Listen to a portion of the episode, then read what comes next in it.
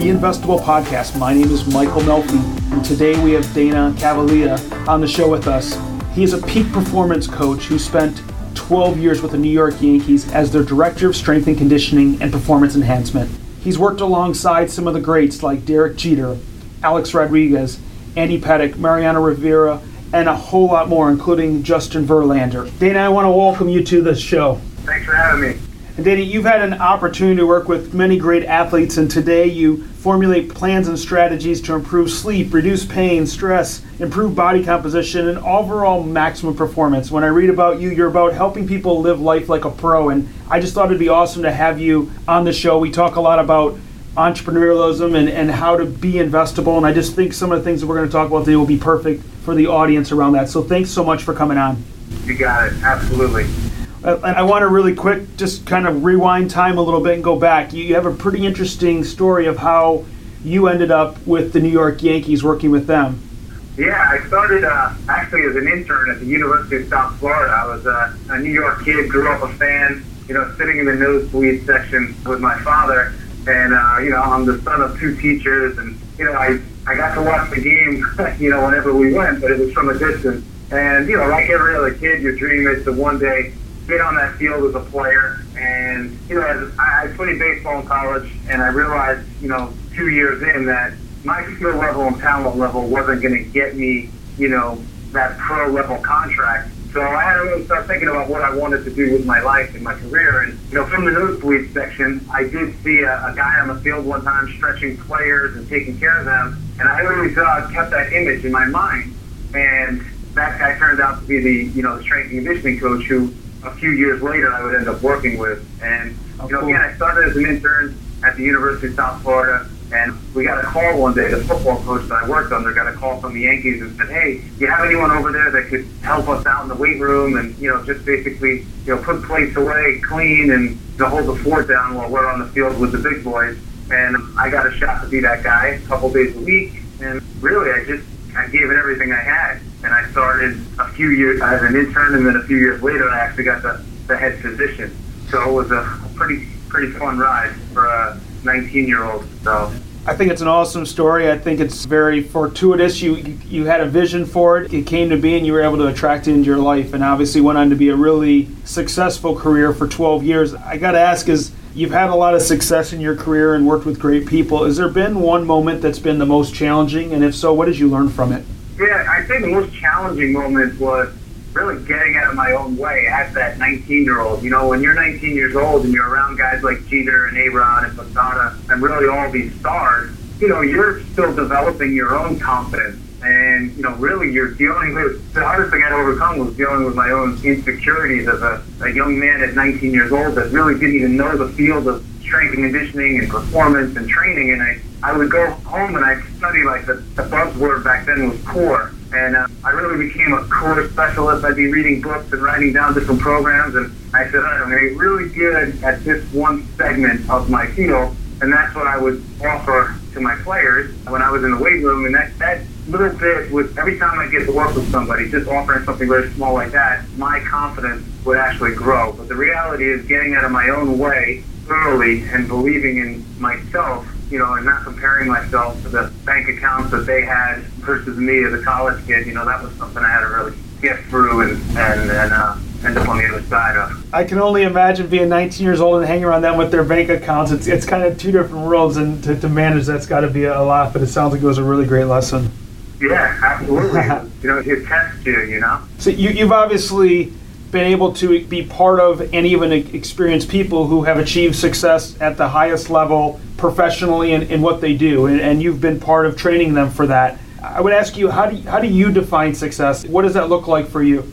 Yeah. For me, it's, first off, it's, it's identifying, it's knowing what your talent is, and when you find what your talent and what you know what your talent is, then you go and you relentlessly deploy that talent in the right spaces and to the right people. And at that point, what you'll go to work every day and you'll really enjoy what you're doing because you're using an innate skill. I just feel like a lot of people are typically out of position and they have a hard time finding success because they're doing something that they're probably not supposed to be doing and they struggle. So for me, success is taking what you're good at naturally and applying it in the environment in which you desire to apply it.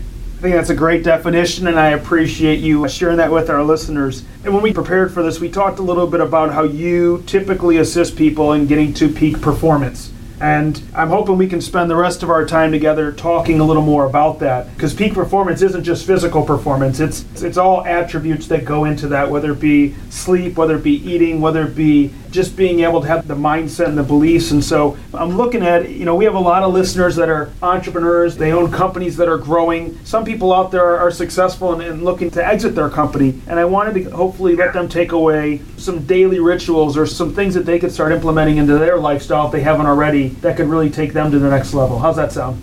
Yeah, no, absolutely. And, you know, as I transitioned, you know, from working with the Yankees and, and training that high level talent, when I was in the position and, um, you know, even afterward, I'm constantly being approached by, you know, CEOs and executives and saying, hey, how did you optimize performance for these guys that had to play every day, compete at the highest level, travel across the whole country, and do that, you know, for basically nine months straight without a real break outside mm-hmm. of three days around the All Star break.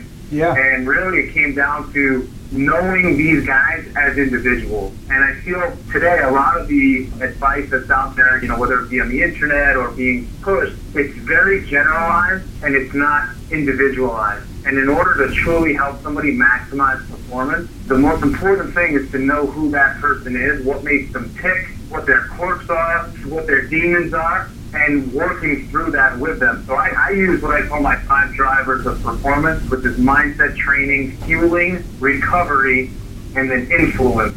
So once I can understand your mindset and what your thoughts are, what your patterns are, are they typically more negative, failing patterns of thought, or are they more positive and optimistic and highly visionary? Once I understand what your patterning is of thought, then I can start to direct you. When it comes to training, you know, what do you like? What do you enjoy? What do you hate? I need to know those things before I tell you, hey, you need to do interval running and you need to run five miles a day.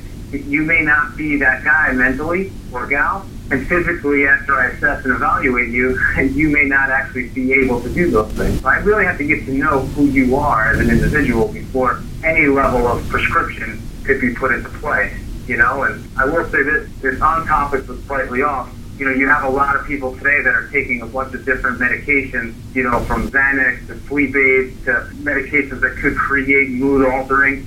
So that's a part of that intake as well. Sometimes somebody may, man, I'm in a bad space, or physically I feel like this, and it's really just a, a medication that may be altering, mm-hmm. you know, their state. So individualization is the key to performance optimization. Awesome, and I know you list you went down through five. I think we got through a couple. The next one, you mind, mind wrapping up the fueling in the last couple? Yeah. So when it comes to fueling, I know a lot of the executives that I work with. You know, they're traveling, but they're also, you know, they're having a lot of meals and they're having their meetings, whether it's lunch or dinner. So it's about structuring their meals based around their palate. So you can tell someone to eat, you know, salad and grilled chicken every day of the week, but there's people that don't like that. So what we talk about is how do we create clean eating for you based around your social schedule. Mm. You know, whether it's hey, I typically golf on Saturday and I go out with the boys afterward. How do I get you to make the right choices afterward while everybody else may be, you know, a little bit more reckless and and that doesn't mean I come in and say, don't eat this, don't drink that, you can't drink, you can't, it's not, if you're going to go out on Friday night, lower your calories, can we lower your carbohydrates, can we up your proteins? So when you do go out, and socialize, you're typically, you know, the typical socialization foods are high in carb, high in fat, high in calories. So if I can lower your carb, lower your fat, and lower your calories leading up to it, your caloric balance will actually save you from putting on weight and feeling, you know, subpar about yourself. So it's understanding people and what their needs are, and that's how you coach people. And then just finishing up on, you know, the recovery and the influence. Recovery is saying, hey, when you get in this state of overwhelm or you get in this state of, you know, anxiety, how do you use recovery strategies to get out of those states? You know, whether it's using hot water soaks or steam or other things to kind of bring your elevation level down. So we put those tools in place. And then influence, I found this to work really well with my CEOs because these guys, their whole company is looking up to them. So if they get their life on track, it's that trickle down effect. And people will say, wow, look at so and so what he did and he leads this company and then typically those CEOs will create a healthier um, environment. I, one of my guys in particular, you know, he doesn't allow certain foods in his food room, and he he kind of works to create a really positive culture of performance, you know, personal performance, because he took the journey himself. I think that's awesome. So mindset training, fueling, recovery, and influence. Those are those are five great ones, and I appreciate that. I'd love to just kind of throw some other questions out there that you can answer based on those or just your experience in general. I, I know people always uh, debate, and there's a debate amongst me and, and some people sometimes. What's the optimal number of hours of sleep for someone? Yeah, it's it definitely varies, but here's what I always remind people: whether you sleep six hours or you sleep, you know, nine and a half, what you want to remember is your sleep cycles run in 90 minute cycles. So you don't want to wake up in the middle of one because that's when you wake up feeling really just off kilter and, and almost angry at times, you know, because you got in such a such a deep sleep. So if you could look at your sleep and say, all right, if I so six hours is is you know think about it, six hours if I'm running in 90 minute cycles, you're running through a few of those cycles. You know, four 90 minute cycles get you your six hours. Yeah. So then it's either six hours, seven and a half, nine, or ten and a half. Hmm. So Makes if you sense. can plan your sleep, you know, and approximate, hey, this is how long it takes me to go to sleep, and and just ensure that you're not waking up at minute like 45 to to 75. That's a good that's a good bet. Got it. You know, because that's kind of like where you're at your deep, at your deepest level, you know, of sleep. But but again, there's people that function at six. I don't and can do that maybe once a week. There's other people that can function with six hours sleep, you know, indefinitely. So again, that's where it comes back to that individualization. And- one thing I wrote about last week was, you know, I was reading somebody say, hey, if you're not up between four and five, you're basically a loser and not going to make it in business because all the winners are up early. And I know guys, I mean, I work with guys that are sports team owners. They're billionaires. They don't get up till 8.30 and they still work. They still have a job. They still go to work every day. So those blanket strategies and those blanket statements, they don't help people, but they hurt more people than they help. So it's about the individual. So I think that's a good one to segue into this one I wrote down is which is better, the long hard hours or just working short spurts of time? Yeah, I, this is another. I, I do a daily blog, and uh, I wrote about this the other day. It, it was um, talking about people procrastinating and why do people procrastinate. And a lot of it has to do with the fact that people are tired. You know, you sit somebody at a desk for eight hours, you're not getting eight hours of production out of them. You know, they're sitting there, God knows what they're doing, scrolling and, and checking Facebook maybe for four of those hours, and the other four they're very effective. So what I suggest is, you know, when you identify what your power plays are for the day, which are your key things that you need to get done that will move the needle, that's all you really need to get done for the day. Anything above that is, is gravy. So I suggest people, again, much like their sleep cycles, they're working in 30, 60, or 90 minute blocks, depending on, on how long they can focus. There's people that could give great focus for 30 minutes, and that's their peak. Other people can go for 90 minutes and then some people the 60 works best. So you go hard for that 30, 60, 90. You know, give yourself a break and pull out and kind of relax, and then you can go back in. So if, if you can do four of those blocks a day, you're going to get between you know two and six hours of really good work, depending on your capacity. Everybody's got a different work capacity, you know, and, and will produce at different levels. So speaking about working at, at the optimal level, my research showed that you like 5 a.m. to 2 p.m. But is there really a best time of the day for working? I, I just got done reading Daniel Pink's book, When. Do you find that there's a best time where you get maximum performance in general? Yeah, for me, for me, it's it's five to two. I'm a morning person, but if you were to ask me to work from 5 p.m. to 2 a.m., I would be a nightmare. I used to have to actually shower for a seven o'clock game. I would be showering at 9 p.m. just to stay awake to train players after the game and to, and to drive home. So for me, it doesn't. I would say as long as you can check your boxes and you're getting your you know appropriate fuel in throughout the day, you're eating at structured times, you're getting your work done at structured times, and you're making sure you're getting your sleep in. The, the when you get it done, it really doesn't matter. I mean, you think if my father's a musician and he, he, he could never be up early. It's just not his game. But he could stay up at night and get his work done with the best of them. My wife's father's an artist, and it's the same thing. So I think certain fields may also, you know, have certain tendencies. But the when is really, again, I, I'm such an individualized guy. That's that's what I, I lean on, just in my personal experience of working with a lot of different people. It's all individual. Got it. You know, entrepreneurs tend to tend to juggle a lot of different things, and quite often they're they're hard to stay consistent on one thing. Is how important is consistency and the ability to create success and be a, an ultimate athlete or a peak performer? It's everything. Your your best players. People say, "Hey, what makes the best the best?" And I say one word: consistency consistency over time will yield you your greatest result. And having worked with these guys that are, you know, the first ballot Hall of Famers that are amazing and some truly amazing entrepreneurs, their discipline to consistent process is amazing. They don't waste time and they don't do, you know, they're not putting in time just to put in the time and mm-hmm. the clock. They're doing work. Hey, what do I have to do? Once that's done, I'm done. And a guy like Derek Jeter, you know, I grew up hearing you got to be the first to the field and the last to leave. Well, when I saw Jeet work, he was the last one at the field and the first to leave. So here I am, perplexed that I spent my whole youth as a aspiring player, you know, doing it the opposite way. And it was like when he got to the field, it was all business. Everything was timed and calculated, and I could tell you where he would be at 6:45 before every game. I could tell you where he'd be at 5:45. Huh. But everything is is scheduled and planned. And then there's flex time built in to where it's your time to do whatever you want. You know, personally, I'll share this. You know, I have a consistent bedtime. I have a consistent wake up time and I write my blog every day and I work out. Once I get those things, those are my pillars. I build everything else around that. So you have to have your own personal, I guess, you, you know, anchors that you put in place, and then you could build your day around that. Yeah, that's so that's so interesting. Is just you know, so many people, whether it be a traditional job or whether it be the entrepreneurial just hustle, is they got to get there and they put themselves behind that or after that. And it's just, it's so easy to say, I got to get this deadline done or I got to get this done. And when hearing you talk about that, it, it's, that's one of the most important things is making your time first thing and for you in the morning before you get moving into anything else. Yeah, it, you have to. Somebody told me this because you know, being in the service field, where my job, you know, for for my lifetime has been, you know, serving others and servicing others. And if you don't serve yourself first, you're gonna have nothing to give those other people. And I, I learned that early, you know, that just because I'm a coach and I'm in the physical space, and you know, I'm supposed to be taking care of my body all the time. I, I noticed that I was putting my players and my high profile job ahead of me. And I kept falling further and further behind and I was trying to grab the rope. And I,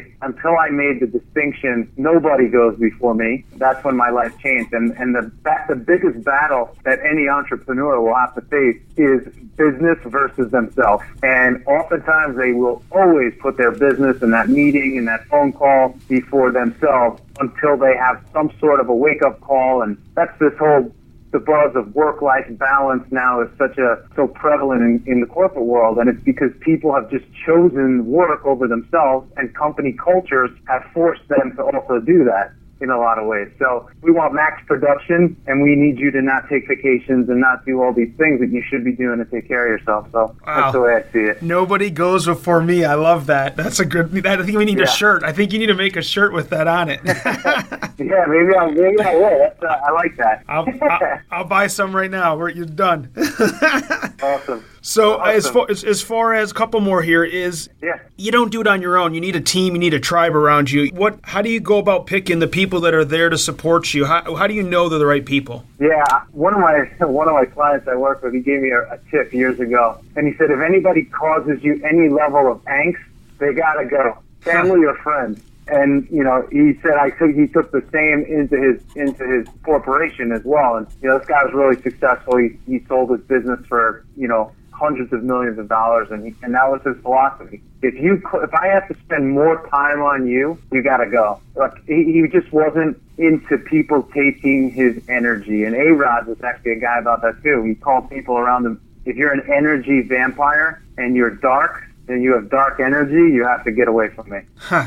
So these, yeah, anybody or anything that takes your energy you know, that you need to be using that for positive. If somebody's zapping that from you, they got to, they have to go. And you could use that as a really, you know, easy, easy check. Hey, when I'm around this person, how do I feel? And the, it answers itself. It's, it's, you may not want to have that answer, but, you know, it may put you in a tough position at times, but, but it's the truth, you know? It's great advice. Let me ask you this. Obviously, I, I, know working out is important to you, or being, you know, physical training is important. So that, that's an obvious one. You mentioned a lot of different things along the way, and just ice baths, heat treatment, acupuncture. I mean, we talked about a couple different things. We've been talking through this. How important are those, or how do you integrate those into the daily kind of method that, that well, people have? Well, yeah.